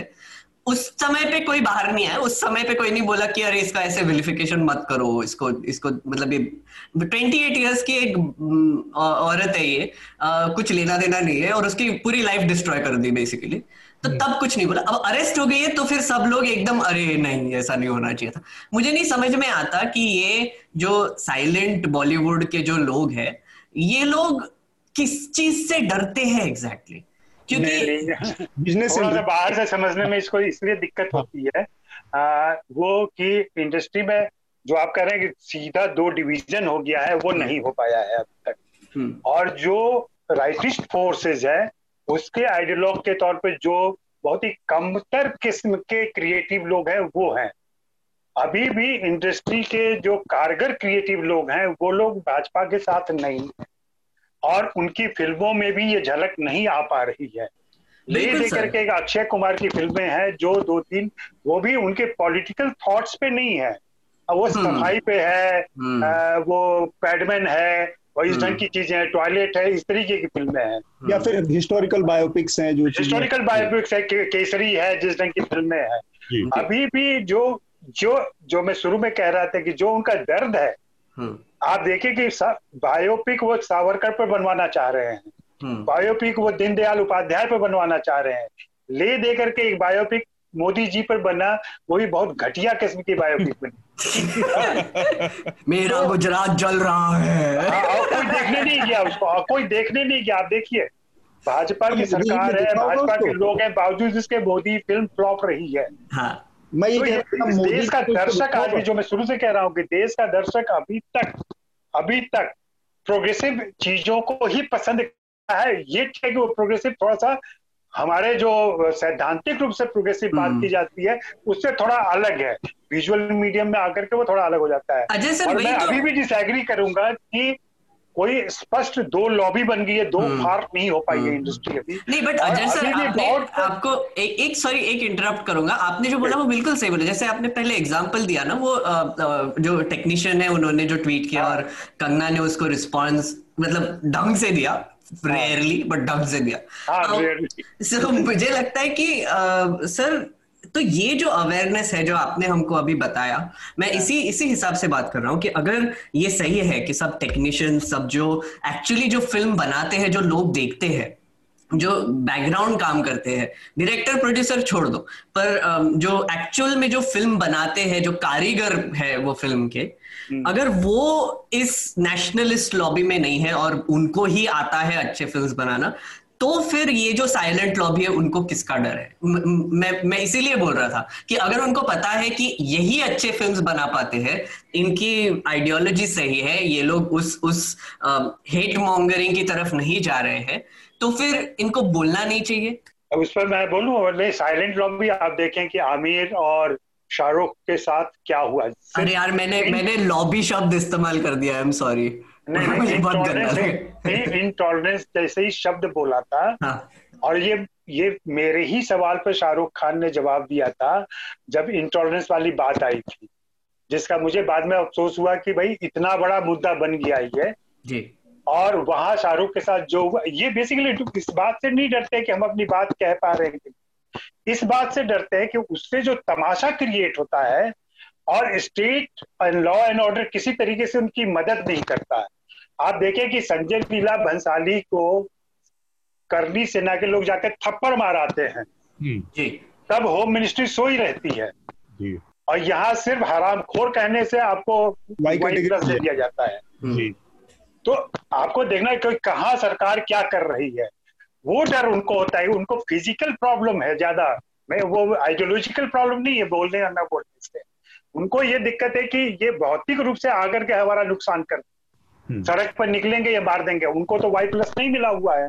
और इसके अलावा भी एक चीज़ है कि कुछ लोग बोल रहे हैं जैसे अनुराग कश्यप से लेके और विशाल भारद्वाज ने भी हाल के दिनों में बिल्कुल बिल्कुल बिल्कुल। अनुभव सिन्हा जैसे लोग ये लोग बोल भी रहे हैं। तो एकदम साइलेंस नहीं है लेकिन हाँ लेकिन आर्थिक इंटरेस्ट है फ़िज़िकल जो हार्म के का डर है जो अजय जी बता रहे हैं इन सब के नाते और अगर आप चाहते हैं कि करण जौहर बोले तो करण जौहर नहीं बोले। नहीं बोलेंगे। शाहरुख खान नहीं बोलेंगे आमिर खान नहीं बोलेंगे। और और ये इस बात को मैं इन लोगों के पहले से कह रहा हूँ कि एक इनर लॉबी है हम्म। जो इनसाइडर है हम्म। जो आउटसाइडर को पसंद नहीं करती और मेरे पास सैकड़ों किस्से हैं इसके। हम्म। मैंने न्यूज़ लॉन्ड्री में भी लिखा है आउटसाइडर के प्रॉब्लम को। आज से तीन साल पहले लिखा है। जो मेरे निजी अनुभव तमाम आउटसाइडर लड़कों के साथ बातें करके होती है कि कैसे उन्हें फ़िल्मों से निकाला जाता है कैसे उन्हें फ़िल्मों से हटाए ये होता है। जी जी। सुशांत के मामले में भी ये हुआ है। सुशांत से मैं खुद घंटों बात कर चुका हूँ जिसमें ये बात आई। है हम्म, हम्म। यहाँ एक और प्रसंग छेड़ूँगा जिसमें मैंने अभी एक आर्टिकल लिखा है और जल्दी ही आएगा वो। जिसमें यह है कि जिस बिहारीपन को लेकर के सारा हंगामा हो रहा है हाँ। उस बिहारीपन ने सुशांत सिंह राजपूत ने खुद मुझे जब मुझे पता चला कि वो बिहार के हैं और मेरा एक कह लें कि आग्रह रहता है उत्तर भारत से जब मैंने पूछा बाबू तुम बिहार के हो? कहाँ के हो? कहा पटना के है? लिखिएगा मैं अतुल सर एक एक ये बड़ी यहाँ से ये उसका बिहारीपन छिपा होता है लेकिन मरणोपरांत वो अचानक बिहारी हो जाता है। हम्म। जी। तो ये महत्वपूर्ण बात इस्तेमाल होता है। पहचान को आप अपनी पहचान को लेकर कितने असुरक्षित हैं वहाँ पर कितना स्ट्रांग वो लॉबी होगी कि आप अपनी पहचान को छुपाने को मजबूर नहीं सुरक्षा तो हम जेएनयू में भी फील किए जब हाँ। पढ़ते थे तब एटीज में। और उसके पहले दिल्ली विश्वविद्यालय में तो आम है बिहारी लड़के लड़कियों हाँ। से नहीं बताते कि हम बिहारी हम्म। नहीं यहाँ पर तो दिल्ली में चलते फिरते बिहारी है क्या टाइप वो तो स्लर हाँ, ही गालियाँ है। गाली है। हाँ, यहाँ पर नहीं मेरा एक ही कहना है कि यहाँ पर ना एक अगर आप ये पॉलिटिक्स को थोड़ा सा साइड में छोड़ दें तो फिर एक बहुत ही डेंजरस चीज़ और एक हो रही है कि मुंबई पुलिस का बहुत विलिफिकेशन हो रहा है यहाँ पर। हम्म। अगर आप ऐसा कहना चाहते हो कि अरे मुंबई सेफ़ नहीं है और मेरा मेरा क्या मेरा ऑफ़िस राम मंदिर है या मेरा घर राम मंदिर है उसको तोड़ा जा रहा है? कुछ भी कुछ भी बाके जा रहे हैं बेसिकली और पर यहाँ पर एक क्लियर हमको एक और एक एक सटल सॉर्ट ऑफ़ कॉन्फ्लिक्ट दिखाई दे रहा है पुलिस फोर्सेस के बीच में हम्म। जैसे बिहार के जो डीजीपी है उन्होंने तो डिक्लेयर कर दिया कि सुशांत सिंह का मर्डर हुआ था हम्म। और ऊपर से मुंबई पुलिस ने जो इन्वेस्टिगेशन किया है उसको सीबीआई ने टेक ओवर करके ईडी e सबको नार्कोटिक्स ब्यूरो से सब सब सब नेशनल इन्वेस्टिगेशन एजेंसी वहाँ पर लगा दी है तो ये जो है मुझे आई थिंक एक बहुत ही मैसेज दिया जा रहा है महाराष्ट्र गवर्नमेंट को कि आप बेसिकली पुलिस फोर्स आपकी कोई मदद करने वाला है नहीं, क्योंकि आखिर में हमारे पास तुमसे ज़्यादा पावर है और आपकी पुलिस फोर्स कुछ नहीं कर पाएगी। और ये बहुत ही खतरनाक है क्योंकि महाराष्ट्र में जो लोग रहते हैं उनके लिए ऑब्वियसली लाइक महाराष्ट्र पुलिस ही एक है जो उनका सोल्यूशन प्रॉब्लम सॉल्व करेगी। एक चीज़ तो ये है पहली बात तो कंगना की को एक बिनमागी सलाह की कि एनोलॉजी तो थोड़ा जो उदाहरण है वो तो सही सलामत सही सही हो, होने चाहिए कि कुछ भी मुँह में आए और उलट दिए टाइप मामला हो गया कि आप कह रही हैं कि उद्धव ठाकरे बाबर है और आपका ऑफ़िस मंदिर है हाँ। और उद्धव ठाकरे के पिता अकेला आदमी हिंदुस्तान में जिसने डंके की चोट पर कहा कि मैंने अपने शिव सैनिकों को भेज के बाबर मस्जिद गिरवाई है। तो एनोलॉजी के मामले में थोड़ा सा सोच समझ के बोलना चाहिए कि कौन क्या किसकी लेगेसी क्या है। उन्होंने कुछ तो भी वीडियो में बोला कि आ, कि तुझे क्या लगता है उद्धव ठाकरे? और उस पर एक कंप्लेंट फ़ाइल की गई कि तुमने सीएम को तू करके कैसे एड्रेस किया? बहुत, मतलब बहुत अपमानजनक तरीके से गया हाँ, हाँ, बात ये कि बॉम्बे पुलिस आज की तारीख में मतलब ये हमारे आपके कहने के आम आदमी की धारणाओं से ऊपर की बात है। पुलिस फोर्सेस में जो एक्सपर्ट्स हैं, जो जो इससे जुड़े लोग, कामकाज करने वाले, रिसर्च करने वाले लोग हैं, उनका मानना है कि बॉम्बे पुलिस हिंदुस्तान की सारी पुलिस में सबसे एफिशिएंट पुलिस है। सबसे कारगर, सबसे, और सहयोगी रवैया जिसका रहता है। बहुत ही पीपल फ्रेंडली भी कई मामलों में है। तो वो एक चीज़ है। लेकिन अब चूँकि पॉलिटिकल प्रेशर है ही पॉलिटिकल मास्टर्स के अंडर में ही काम करती है पुलिस फोर्स तो उसमें कुछ ना कुछ तो आपको अपवाद मिलते ही रहेंगे, वो चाहे कहीं की भी पुलिस हो। एक बात, दूसरा ये कि इसी से जुड़ा चूँकि मामला है रिया का और समय भी काफ़ी हो गया तो हम रिया को के मामले को ज़रूर इसमें डिस्कस करना चाहेंगे। आप लोगों को पता ही कि रिया और उनके भाई शौविक चक्रवर्ती को गिरफ़्तार कर लिया गया नार्कोटिक्स ब्यूरो के द्वारा। और उनके ऊपर आरोप ये है कि वो ड्रग की सप्लाई करते थे या ड्रग का लेन देन करते थे। अब लेकिन चैनलों को अगर आप देखेंगे तो आपको एकदम दूसरी तस्वीर दिखेगी। इसलिए आपको ये बताना ज़रूरी है। हालाँकि बहुत कम लोगों तक हमारी रीच मालूम है कि रिपब्लिक टीवी जितना लोग नहीं देखते, फिर भी ये जान लीजिए आप लोग कि रिपब्लिक टीवी पर जिस दिन रिया की गिरफ्तारी हुई, उस दिन प्राइम टाइम पे अर्नब गोस्वामी ने बेशर्मी से सीधा सीधा झूठ बोला कि रिया चक्रवर्ती गिरफ़्तार हो गई है। सुशांत सिंह की हत्या में रिया का हाथ भले ना हो, लेकिन सुशांत की हत्या में उसकी कोई ना कोई भूमिका ज़रूर है। उसने हत्या भले न की हो, लेकिन उसकी भूमिका ज़रूर। अब ये बात कहीं दूर दूर तक साबित नहीं है कि सुशांत सिंह की हत्या हुई है। दूसरी बात, उनकी गिरफ्तारी एकदम अलहदा केस में हुई है। वो केस है कि ड्रग उनके पोजीशन में मिला या ड्रग के किसी डीलर से उनकी बातचीत है, उसको आधार माना के नॉर्कोटिक्स ब्यूरो ने गिरफ्तारी की। दूर दूर तक इन दो चीज़ों में इतना बड़ा झूठ छुपा है तो इतना बड़ा झूठ सीधे प्राइम टाइम पे आपको बताकर बेचा जा रहा है। इस पर किस तरह की प्रतिक्रिया है? और इस पर तो कम से कम फ़िल्म इंडस्ट्री को बोलना चाहिए था। अजय सर, आपको क्या लगता है? यहाँ पर जो चुप्पी है रिया को लेकर, वो थोड़ा चिंता में डालने वाली चुप्पी है कि एक लड़की जिसका ज़िक्र मेघनाथ ने किया कि अट्ठाईस साल की बच्ची की, परिवार की पूरी ज़िंदगी तबाह हो गई, केवल मीडिया के अपनी जो जो ब्लड थर्स्ट है, जो प्यास है उसकी वजह से। नहीं लेकिन अतुल देखें कि अभी जिस तरीके से आवाज़ आई है सबसे पहले साउथ से लक्ष्मी मांचू ने इसके खिलाफ आवाज़ उठाई थी। उसके बाद तापसी आई फिर विद्या आई फिर तमाम लोग आए। हम्म, मुझे जो लगता है जो अंदरूनी लोगों से थोड़ी बहुत बातें होती है जब इन्वेस्टिगेशन चल रहा था तब तक हर कोई डाउट में था कि क्या हो रहा है। क्योंकि जो। डेली लीकेज आ रहे थे इन्वेस्टिगेशन के उससे स्पष्ट छवि नहीं बन रही थी कि रिया ने वास्तव में क्या किया। लेकिन जब रिया को अरेस्ट किया गया उसके बाद मोटिव बहुत क्लियर हो गया तब ये सारे लोग उभर के आए और अब तो ट्वीट भी आ रहे हैं कि सुशांत पर्सनल लेवल पर कैसे व्यक्ति थे कितने प्रॉब्लमेटिक थे हम्म। तो ये सारी चीज़ें निकल के आ रही हैं अब धीरे धीरे उनके क्योंकि जो एक पूरे भारत की परंपरा है कोई भी मृत व्यक्ति है उसके प्रति कोई भी अपमानजनक या कोई भी उसको नीचा दिखाने वाली बात नहीं करनी चाहिए। लेकिन अब ये तीन महीने गुजर गए हैं उसके बाद लोगों के कह ले कि जो अभी तक दबा हुआ था चीज़ वो सब निकल के आ रहा है और बाकी चीज़ें भी आएँगी कुछ दिनों में। रिया के मामले में मुझे यही लगता है कि जो लोग अब बोल रहे हैं वो तब क्यों नहीं बोले? इस तरह की बात करने का कोई ज़्यादा तर्क नहीं बनता क्योंकि वो अब बोल रहे हैं और ज़रूरी बात कर रहे हैं और अनुराग ने तो आगे बढ़ के कहा कि जब सब कुछ स्पष्ट हो जाएगा तब आप लोगों को पश्चाताप होगा। हम्म। इसका मतलब वो लोग जानते हैं इन सारी बहुत सारी चीज़ों को लेकिन वही है कि एक आदमी की हत्या हो चुकी है वो आत्महत्या है कि हत्या है अभी तक अस्पष्ट है। उसमें किसकी क्या भूमिका हो सकती है? वो पैरोकार कौन बने उसका ये कोई हिम्मत नहीं कर पा रहा। ये ज़ाहिर सी बात है कोई भी नहीं कर पाता है। नहीं कर पाएगा। क्योंकि कानूनी पेच है आप भी फंस सकते हैं इसमें। हाँ। तो सब कोई अपना दामन बचा के ही कोई भी विरोध कर रहे हैं। तो लेकिन मामला आप नारे लगाएँगे तो कांख दिखेगी आपकी। आप हम्म। कुछ नहीं कर सकते। ठीक बात। तो वो है अब धीरे धीरे चीज़ें स्पष्ट हो रही हैं।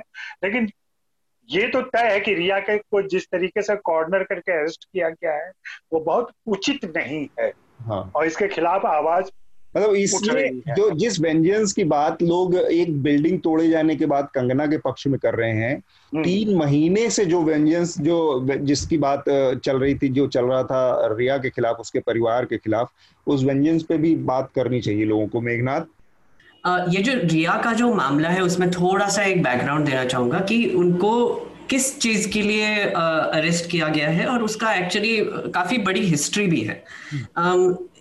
अब अब ये बोला जा रहा है कि उनके कुछ व्हाट्सएप कन्वर्सेशन मिले जिस, जिसमें उन्होंने बोला कि ड्रग्स लेकर आओ, सुशांत कुछ ये ड्रग्स लेकर आओ वट इस हिसाब से जो नार्कोटिक्स ब्यूरो है, उनका कहना है कि उन्होंने ड्रग्स प्रोक्योर किए हैं और उनको सप्लाई किए हैं मतलब इसका ऐसा इंटरप्रिटेशन निकाला जा रहा है कि वो एक सप्लायर है और वो एक सिंडिकेट में हम्म। है।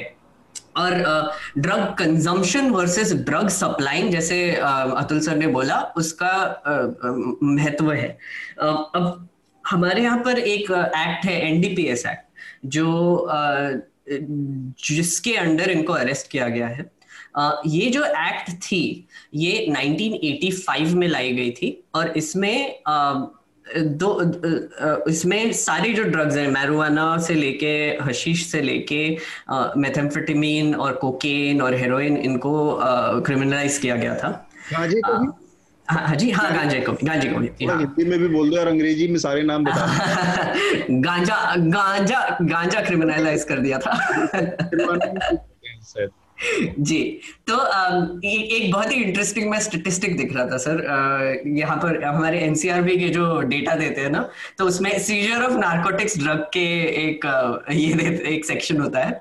वहाँ पर गांजा तीन लाख तीन लाख नब्बे सॉरी तीन लाख नब्बे हज़ार किलो का गांजा 2018 में सीज किया गया था हम्म। इसके इसके कंपैरिजन में opium 4300 kilo hashish 3900 kilo heroin 1200 kilo और एफिड्रिन जो कि और ड्रग्स बनाने के लिए यूज़ किया जाते हैं वो 330 किलो हम्म। तो आप सोचिए तीन लाख वर्सेस बारह सौ बारह हज़ार तो मतलब आपको ये समझना पड़ेगा कि अभी हम ऐसे समय में रह रहे हैं जहाँ पर मोस्ट डेवलप्ड कंट्रीज़ को ये पता चल गया है कि गांजा जो है वो एक बहुत अच्छा रेवेन्यू मैकेनिज्म है। और जो बाकी के जो ड्रग्स है इसमें इंक्लूड किए गए हैं उतना हार्मफुल नहीं है। अडिक्टिव हम्म। सब्सटेंस नहीं है। एक्चुअली इसके मेडिसिनल प्रॉपर्टीज़ है। और इंडिया में बहुत पहले से आयुर्वेद में ये एक आ, सर एक आ, कुछ पाँच प्लांट्स के बारे में बात किया गया था ना हमारे आ, आ, शास्त्रों में। और उसमें से एक आ, ये जो गांजे का प्लांट है वो भी एक पाँच महत्वपूर्ण प्लांट प्लांट्स में आता है। तो यूनाइटेड नेशंस ने 1960s में एक फरमान जारी किया था कि ये सब ड्रग्स को क्रिमिनलाइज करना चाहिए। इसमें गांजा भी इंक्लूडेड था। हम्म। अब दो लॉबी बन गए थे। एक यूएसए का था और एक इंडिया का था। यूएसए बोल रहा था कि सब बैन करो। इंडिया बोल रहा था कि नहीं, ये हमारे ट्रेडिशंस में ये प्लांट आता है और ये आयुर्वेदिक प्रॉपर्टी है और ये एक कॉन्स्पिरसी है आयुर्वेद को डिस्ट्रॉय करने के लिए। मतलब उस समय पे बोला गया था। और उन्होंने बोला कि हम नहीं करेंगे। 25 साल तक वी स्टूड आउट और हमने ये रेजिस्ट किया कि ये प्लांट बैन हो जाए। पर 1984 में राजीव गांधी गवर्नमेंट में यूएस के प्रेशर में आके इसको फाइनली बैन कर दिया। अब हम ऐसे समय में आ गए हैं कि वो जिस कंट्री ने प्रेशर डाल के इसको बैन कर दिया था उसने फ्री कर दिया। लीगलाइज कर दिया है और बहुत पैसा कमा रहे हैं उससे। मतलब billions in revenue tax revenue उसमें से आ रहा है अभी और अल्कोहल से ज़्यादा भी है कुछ कुछ स्टेट्स में। और हमारे यहाँ पे हम अभी भी आई थिंक रिवर्स गियर में जा रहे हैं कि अभी इसको फिर से आ, ये रिया चक्रवर्ती के केस की वजह से इसको फिर से डिमोनाइज किया जा रहा है।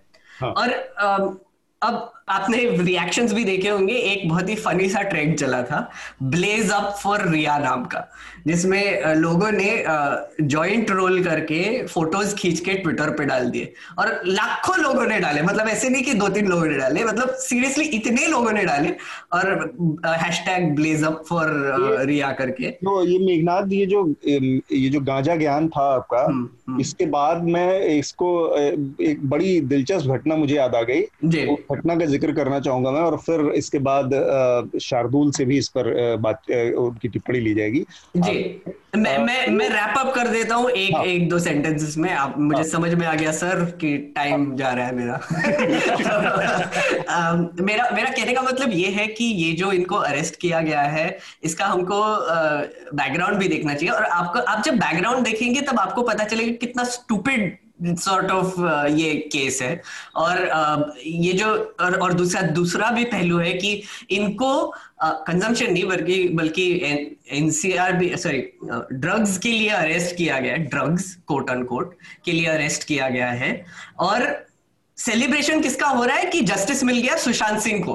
ये ये एक बहुत ही अजीब सी चीज़ हो गई है कि इसमें सेलिब्रेट करने वाली बात है नहीं क्योंकि में बोला जा कोई प्रूफ है ही नहीं कि उनका कोई इन्वॉल्वमेंट था उनके डेथ में कोई मर्डर हुआ था या कुछ हुआ था। एक्चुअली ये प्रूफ हुआ कि सुशांत सिंह भी गांजा कंज्यूम करते थे। बिल्कुल। इसमें जो मैं जिस घटना का ज़िक्र कर रहा था वो बड़ा यहाँ पर उससे मौजू बैठता है। अनटचेबल नाम की एक फ़िल्म है जो रॉबर्ट डिनीरो की फ़िल्म है। और वो बेसिकली 1930 के दशक में जब शिकागो में यूएस में लिकर बैन हो गया था। तो उस समय वहाँ पर लिकर माफिया बहुत स्ट्रांग हो गया था। वो लिकर की बिक्री बेचते थे और उस लिकर माफिया जो हेड करता था, जो उसमें उसका नाम था अल कपोन जो कि शिकागो ब्रांच शिकागो है ना तो बहुत पावरफुल माफिया था अल कपोन और वो पूरे शिकागो और उसमें शराब के जो अवैध धंधा था उसको कंट्रोल करता था। तो जो नायक है मुझे नाम नहीं याद आ रहा है उनका। केविन कॉस्टनर हाँ वो पूरे उसमें लड़ाई के दौरान किस तरह से कपोन अल कपोन को आ, आ, आ, कानून के सिकंजे में फंसाया जाए फिर किस तरह से जेल पहुँचाया जाए और उसके कारनामों को सामने लाया जाए आखिर में वो जब सफल होता है और उसको 11 साल की सजा हो जाती है अल कपोन की अल कपोन को। वो निकलता है और एक मीडिया वाला प्रेस वाला पूछता है। मतलब अजब सी आयरनी है कि वो आता है और प्रेस वाला इंफॉर्मेशन देता है उस पुलिस ऑफिसर को कि अब तो सरकार ने इसको लीगलाइज करने का निर्णय ले लिया है। जितनी इतने दिन से इतने लोगों की जान गई इतने लोग मारे गए अपने उसके खुद के अपने दो साथी मारे गए जो टीम उसको अलकपोन को ट्रैक कर रही थी। और उस सब के बाद आखिर में जब बताता है कि सरकार इसको लीगलाइज करने का जा रही है। अब आप क्या करेंगे? तो उसका जवाब होता है I will have a drink उसको पता है कि वो एकदम एक गैर ज़रूरी चीज़ के लिए लड़ाई लड़ रहा है। मतलब इसको लीगल नहीं इसको लीगल कर दिया जाना चाहिए। शराब को बहुत ज़्यादा दिन तक आप प्रतिबंधित करके नहीं रख सकते। फिर भी क्योंकि कानून वहाँ का था स्टेट का लॉ था उसको इम्प्लीमेंट करने के लिए। जैसे ही उसे ये बात पता चलती है कि उसको उसको एहसास है कि सारी सारी उसकी मेहनत मिट्टी में मिल मिलने वाली है। अब तो शराब खुल के बिकेगी अब तो लीगलाइज होगी। तब वो कहता है मैं भी शराब पीऊँगा पहली बार जाके। इस चीज़ को अगर आप देखें थोड़ा सा बहुत व्यवहारिक अनुभव के साथ गुजरात में शराब बैन है। हम्म। और मैं गुजरात आज तक गया नहीं हूँ लेकिन मैं ऐसे दस मित्र हैं जिनको जानता हूँ जो लोग लगातार आते जाते हैं। और ये वो मतलब गया नहीं हूँ इन द सेंस वहाँ पे स्टे नहीं किया है मैंने। ऐसे आते जाते मैंने कई बार एयरपोर्ट के ज़रिए रेलवे स्टेशन के ज़रिए, ऐसे वैसे कई बार मैंने यात्राएँ की हैं। वहाँ पर आम तौर पर मतलब सारे आदमी, सबको तो एक एक झाड़ू से किनारे करना, बुहारना ठीक नहीं होता है, लेकिन मैक्सिमम पीपल उसका कोई परसेंटेज नहीं बता बता सकता मैं। मैक्सिमम लोग ऐसे हैं जिनसे आप अगर आप प्रस्ताव रखते हैं तो हर आम आदमी जो कि काम चलता फिरता आपको मिलता है उसके टेलीफोन उसके मोबाइल में औसतन आपको दो से तीन बूट लेगर्स के नंबर मिलेंगे जो आपके हम्म। घर तक शराब पहुंचाते हैं हम्म। और एक फ़ोन कॉल पे और बहुत ही ऑर्गेनाइज तरीके से गुजरात में सरकार शराब बिकती है ये बात सबको पता है लेकिन आपको फंसाना किसको है इसीलिए मैं कह रहा था कि आपको फंसाना किसको है आपको रिया को फंसाना है इसलिए उसके कन्वर्सेशन की का महत्व है बाकी लोगों के मोबाइल में उसी डीलर के कितने लोगों के नंबर होंगे कितने लोगों को उसने पहुँचाए उसका कोई महत्व नहीं है हम्म। कितने लोगों को शराब पहुँचा मतलब रिया पूरे बॉम्बे में इलीगल कंस्ट्रक्शन होंगे लेकिन हाँ। जब आप पॉलिटिकल रडार पे आएँगे तो आपके अवैध निर्माण पर बुलडोजर चलेगा। भूल जाइए हाँ। बाकी लोगों की। तो सर वही ना कि ये जो सप्लायर है उसके 200 और क्लाइंट होंगे तो ये 200 लोगों को भी अरेस्ट करेंगे कि नहीं करेंगे? वो नहीं करेंगे हाँ। क्योंकि उसमें कोई पॉलिटिकल मोटिव फिक्स आपका सदता नहीं हम्म। तो आखिरी शार्दुल आपसे और फिर अजय सर से टिप्पणी लेके और हम रिकमेंडेशन की प्रक्रिया पूरी करेंगे। जी आ, काफ़ी लंबी बात हो गई। आ, मैं मेघनाथ की बात पे बस ये कहना चाहूँगा कि वो जो वो बात कर रहे थे भारतीय ग्रंथों का वो अथर्ववेद के खंड ग्यारहवें खंड के आठवें सूक्त का तीन हज़ार एक सौ सतहत्तरवा श्लोक है। अब जाके ये गांजा ज्ञान अब पूरा अब बोलो बोलो अब ये गांजा ज्ञान और न्यूज़ लॉन्ड्री पर उन्हें एक डिबेट मिलेगी एनएल वर्सेस एनएल। तो उसका लिंक हाँ। उन्हें मिल जाएगा डिस्क्रिप्शन पे। वो हमने इस पर की थी वो सुने। हम्म। लेकिन ये जो इशू है देखिए मेरे लिए ये इशू मैं बिल्कुल ईमानदारी से बताता हूँ, मैं ज़्यादा हिंदी फ़िल्म इंडस्ट्री को ना पसंद करता हूँ, ना ज़्यादा देखता हूँ। वो अनटचेबल्स के बारे में जैसे मैंने सुनते ही बता दिया, आपको पता भी चल गया होगा। लेकिन जिस तरीके से इस एक परिवार को टारगेट किया गया, रिया चक्रवर्ती के, आप ये देखिए, ये परिवार आज बिल्कुल मुसीबत में फंसा हुआ है, और आज की डेट में उसके पास अमूमन कोई नहीं है जो सहारा देने वाला हो। बहुत से लोग बात कर रहे हैं, लेकिन आप सरकार से टक्कर नहीं ले सकते। सुशांत सिंह का केस बना के तमाशा हो रहा है, उन्माद को बढ़ाने की कोशिश की जा रही है। तो ये स्टेटमेंट एटलीस्ट मेरी नज़र में एक स्टेटमेंट ये भाजपा में भी है कि भाजपा की आज आप हालत देखिए कि उन्हें कंगना जैसे लोग कश्मीर, राम और इस तरह के इशू के लिए लाने पड़ रहे हैं। कंगना को तो ये सोचना चाहिए कि जो आपने बात कही ना पॉलिटिकल्स में जब आप पॉलिटिकल रडार पे आएँगे तो ये होगा ही। तो उसके लिए तो एक बहुत अच्छी वो कहावत है ही कि काजल की कोठरी में कैसे भी जतन करो तो वो दाग तो लगेगा ही। आप उससे बच नहीं पाएँगे। असली नुकसान इससे प्रोग्रेसिव सोच को भी हो रहा है जो मिडिल क्लास में धीरे धीरे आ रही थी। तो आप देखिए हमारी इकोनॉमी ने हिट किया हम तीस चालीस साल पहले पहुँच गए। तीस चालीस साल पहले कितने अपर मिडिल क्लास के लोग उत्तर भारत के लड़कों से या लड़कियों से अपने घर के बच्चों को ज़्यादा मिलने देते थे, नहीं मिलने देते थे। लेकिन एक परिवार से उठना बैठना शुरू हुआ। ये ज़रूर होगा कि लोग मिलने से बचेंगे, लोग अंतरंगता बढ़ाने से बचेंगे। और ये हिट हमारे सोशल सर्कल पे और मुझे, हम फ़िल्मों की बात कर रहे थे, मुझे ग्लैडिएटर एक फ़िल्म है, उसका डायलॉग एक याद आया कि the beating heart of Rome is not the marble of senate it's the sand of colosseum जो ड्रामा है पब्लिक उसे देखती रहती है और उनका नुकसान होता चला जाता है। हम्म। ये हो रहा है जो कोविड के मिसमैनेजमेंट इकोनॉमी के मिसमैनेजमेंट और जो बिहार में जो हालत है। ये बिहार चुनाव की वजह से हो रहा है। ये महाराष्ट्र जो सबसे ज़्यादा रेवेन्यू देने वाला स्टेट है और सेंटर की पकड़ के बाहर है ठीक बात। उसकी ज़मीन खाली करने के लिए हो रहा है। बस मैं जोड़ना चाहूँगा शार्दुल ये ये बीजेपी के ऊपर तो कमेंट आपने जैसे बताया है ही। है ये ओवरऑल एक हमारी सोसाइटी की जो की जो सच्चाई है उसके ऊपर भी एक बहुत बड़ा कमेंट करती है। नहीं नहीं करती है। मैं मेरा वही कहना है सर ये नहीं मतलब बेसिकली मैं अपनी बात पूरा कर लूँ? हाँ हाँ हाँ। वो इस लिहाज से करती है कि आप ऐसी चीज़ों पर कोई बहुत बहुत कॉन्सियस तरीके से जब आप टीआरपी बढ़ाते हैं किसी चैनल की देखते हैं तो कहीं ना कहीं आपकी मूक सहमति होती है आपको उसमें मज़ा आ रहा है। तो हम्म। वो सोसाइटी के ऊपर कमेंट है वो सोसाइटी ही मिलके उस टीआरपी को बढ़ा रही है वही उसको कंज्यूम कर रही है। और क्यों कंज्यूम कर रही है? क्योंकि कहीं ना कहीं उसको उसमें मज़ा आ रहा है या उस चीज़ को वो कहीं ना कहीं अपना एक समर्थन देती है। हम्म। सर मैं मैं एम्फेटिकली नहीं नहीं कर रहा था क्योंकि आ, मुझे ऐसे लगता है कि आ, हाँ आप सही बोल रहे हैं कि आ, हमारी सोसाइटी को ये देखना अच्छा लगता है एक्सेट्रा वो सब ठीक है। पर अब ना हो ऐसा गया है कि एंटरटेनमेंट चैनल और न्यूज़ चैनल में कोई फ़र्क ही नहीं बचा है।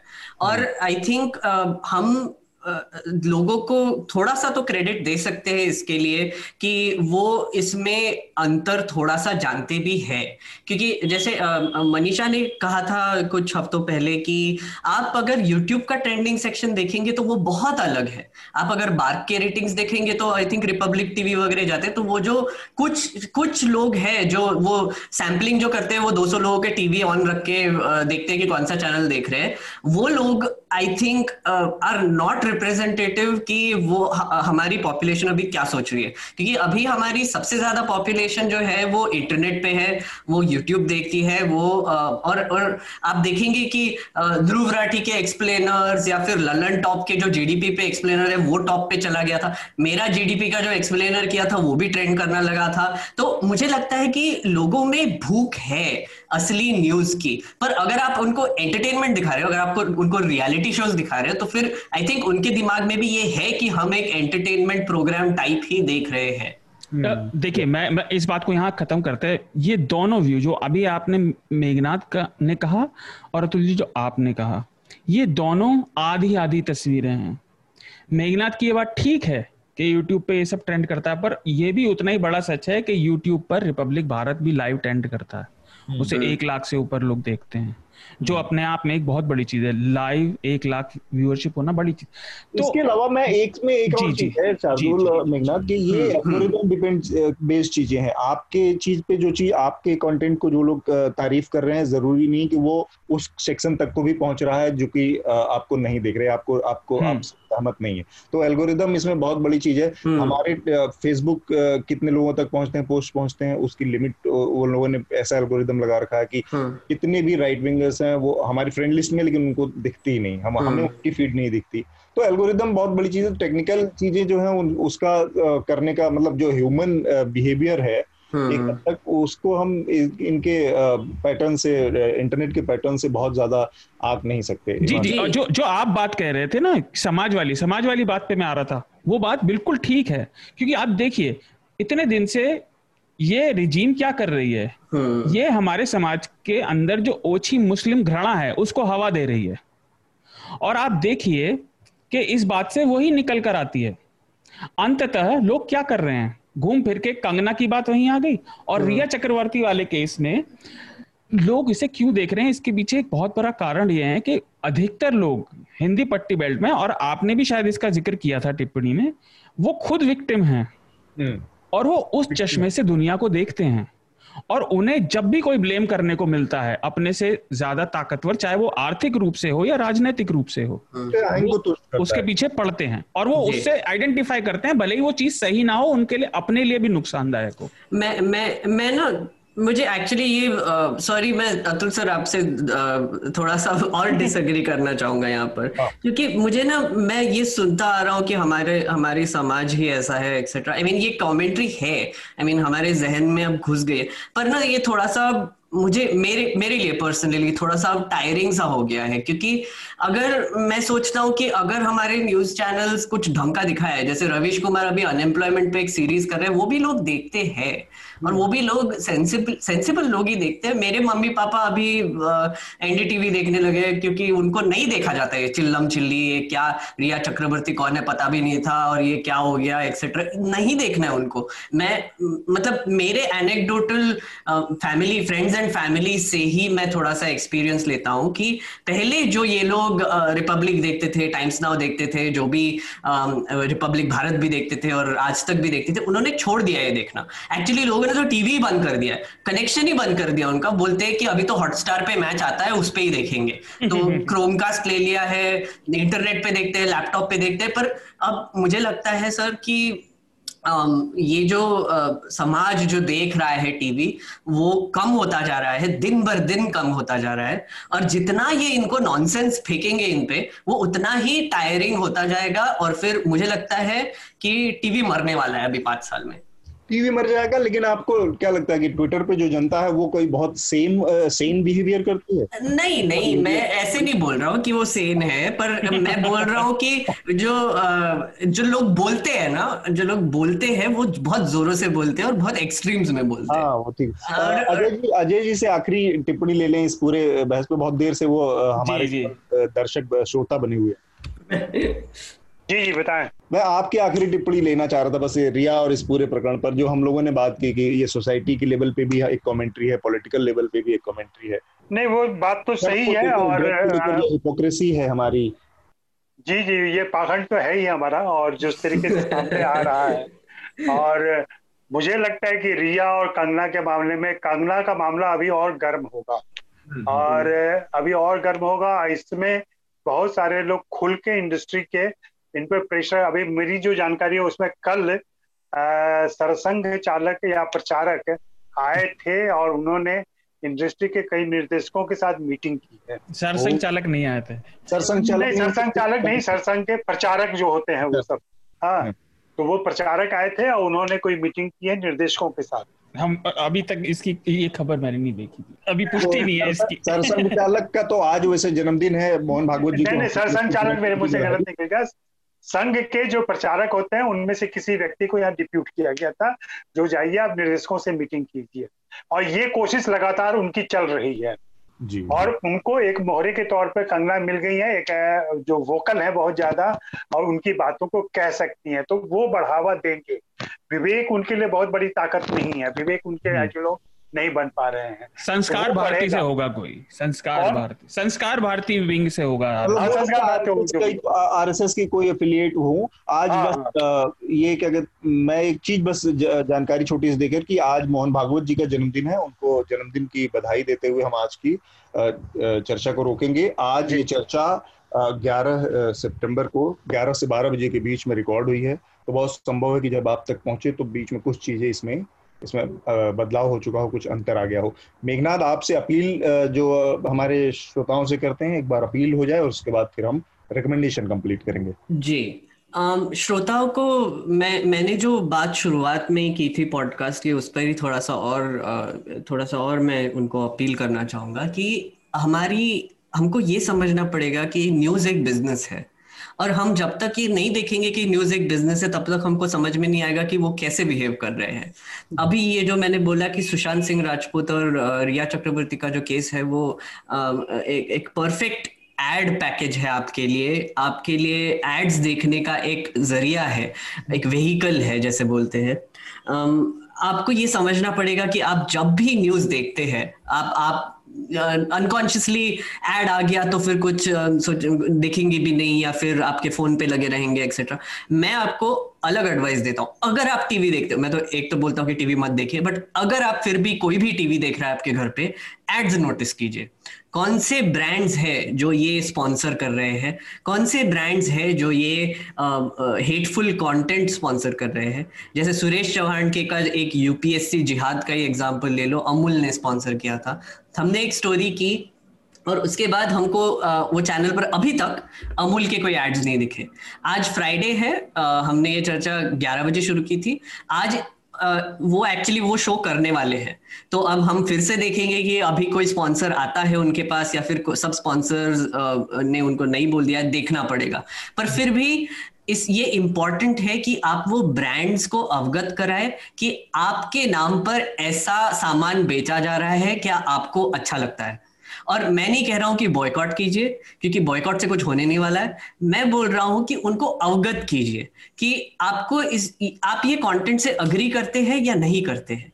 आप, जब सुरेश चौहान के बोलता है कि हिंदू राष्ट्र बनना चाहिए तो क्या अमूल इससे अग्री करता है या नहीं करता है? और ये इनकी रिस्पॉन्सिबिलिटी है कि वो आपको आंसर दे।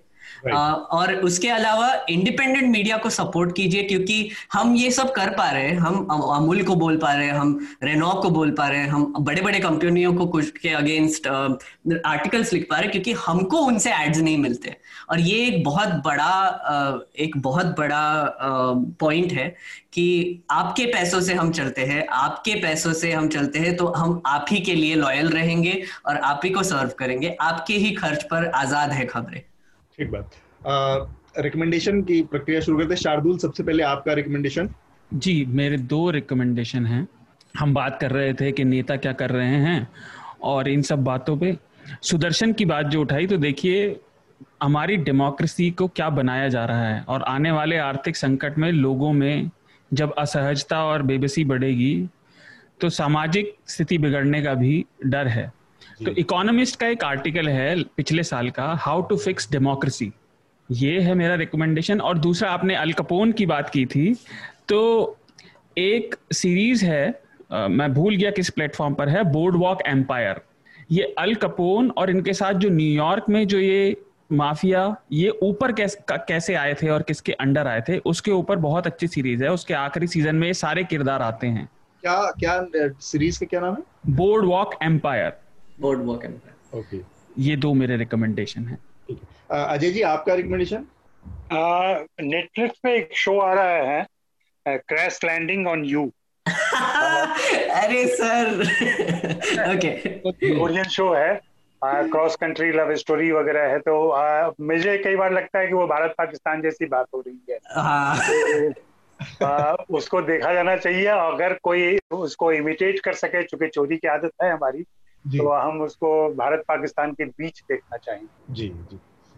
मेघनाथ मेरा मेरा एक्चुअली सर ने एक रिकमेंडेशन चुरा लिया। मैं मैं इसलिए हंस पड़ा थोड़ा सा पर मैं एक और कोरियन शो रेकमेंड करना चाहूँगा। मैं एक शो है सिग्नल नाम का। क्राइम थ्रिलर है। और इसमें एक थोड़ा सा टाइम ट्रेवल का भी एलिमेंट इन्वॉल्व है। वो कोरियन शो है एक और। ज़रूर देखिए उसको बेस्ट ड्रामा करके अवार्ड भी मिला था। नेटफ्लिक्स पर है। पर इसके अलावा मैं थोड़े से न्यूज़ लॉन्ड्री के रिकमेंडेशन देना चाहूँगा। एक तो आई थिंक अतुल सर का एक इंटरव्यू है अजय लांबा के साथ। वो आप ज़रूर देखिए। आई थिंक अतुल सर उसके बारे में और बता सकते हैं। एक मनीषा ने एक आर्टिकल लिखा है रिपब्लिक पर। हुआ लिया तुमने। हाँ जी सर मेरा वाला रिकमेंडेशन चुरा लिया। सब चुरा रहे रिकमेंडेशन तो मनीषा का एक आर्टिकल है आ, रिपब्लिक पर।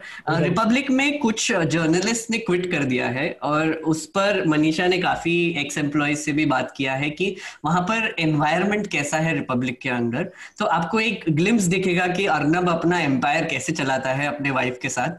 बहुत ही बहुत ही उमदा स्टोरी है और बहुत ही बहुत ही रिसर्च करके मनीषा ने स्टोरी लिखी है।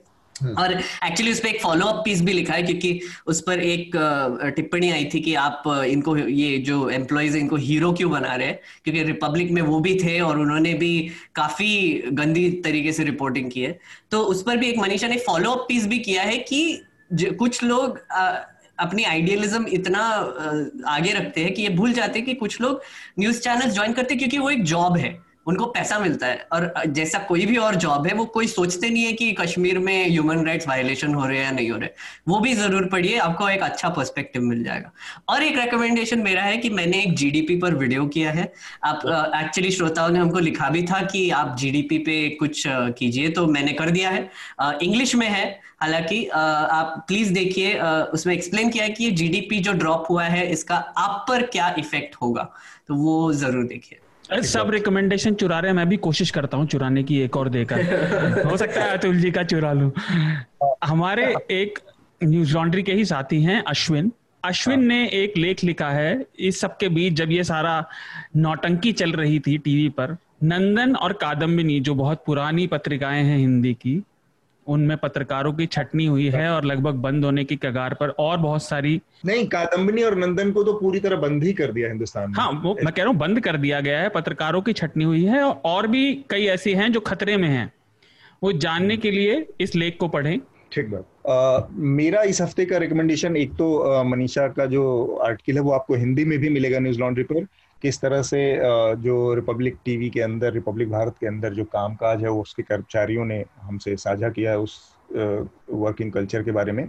इसके अलावा जिसका ज़िक्र से आज शुरू में हमने किया कि फ़िल्म इंडस्ट्री में आज जितना पोलराइजेशन आज जितना साफ़ साफ़ बंटवारा पहले कभी नहीं दिखा, और लेकिन फिल्मी जो कलाकार हैं उनकी पॉलिटिकल अफिलिएशन लंबे समय से दिखती रही है सुनील दत्त से सुनील दत्त से लेकर और तमाम लोगों में। तो उसको ध्यान में रखते हुए एक किताब है रशीद किदवई की वो नेता अभिनेता करके। उस किताब को मैं रिकमेंड करना हालाँकि मैंने शायद पहले भी उसको एक बार रिकमेंड किया था। हम्म।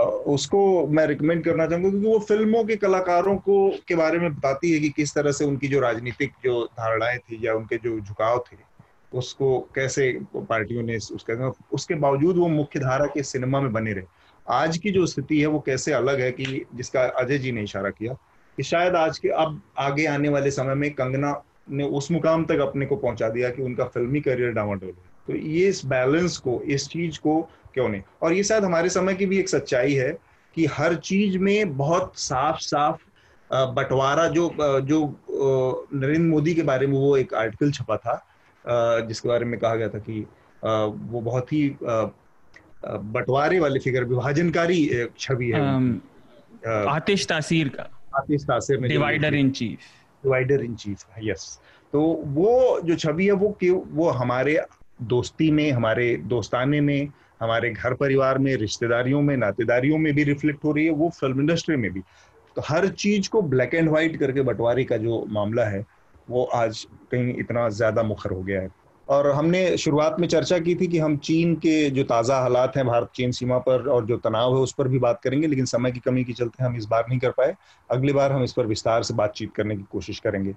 हम आज की चर्चा को बस यहीं पर रोकेंगे। आप सभी लोगों का चर्चा में शामिल होने के लिए बहुत बहुत शुक्रिया।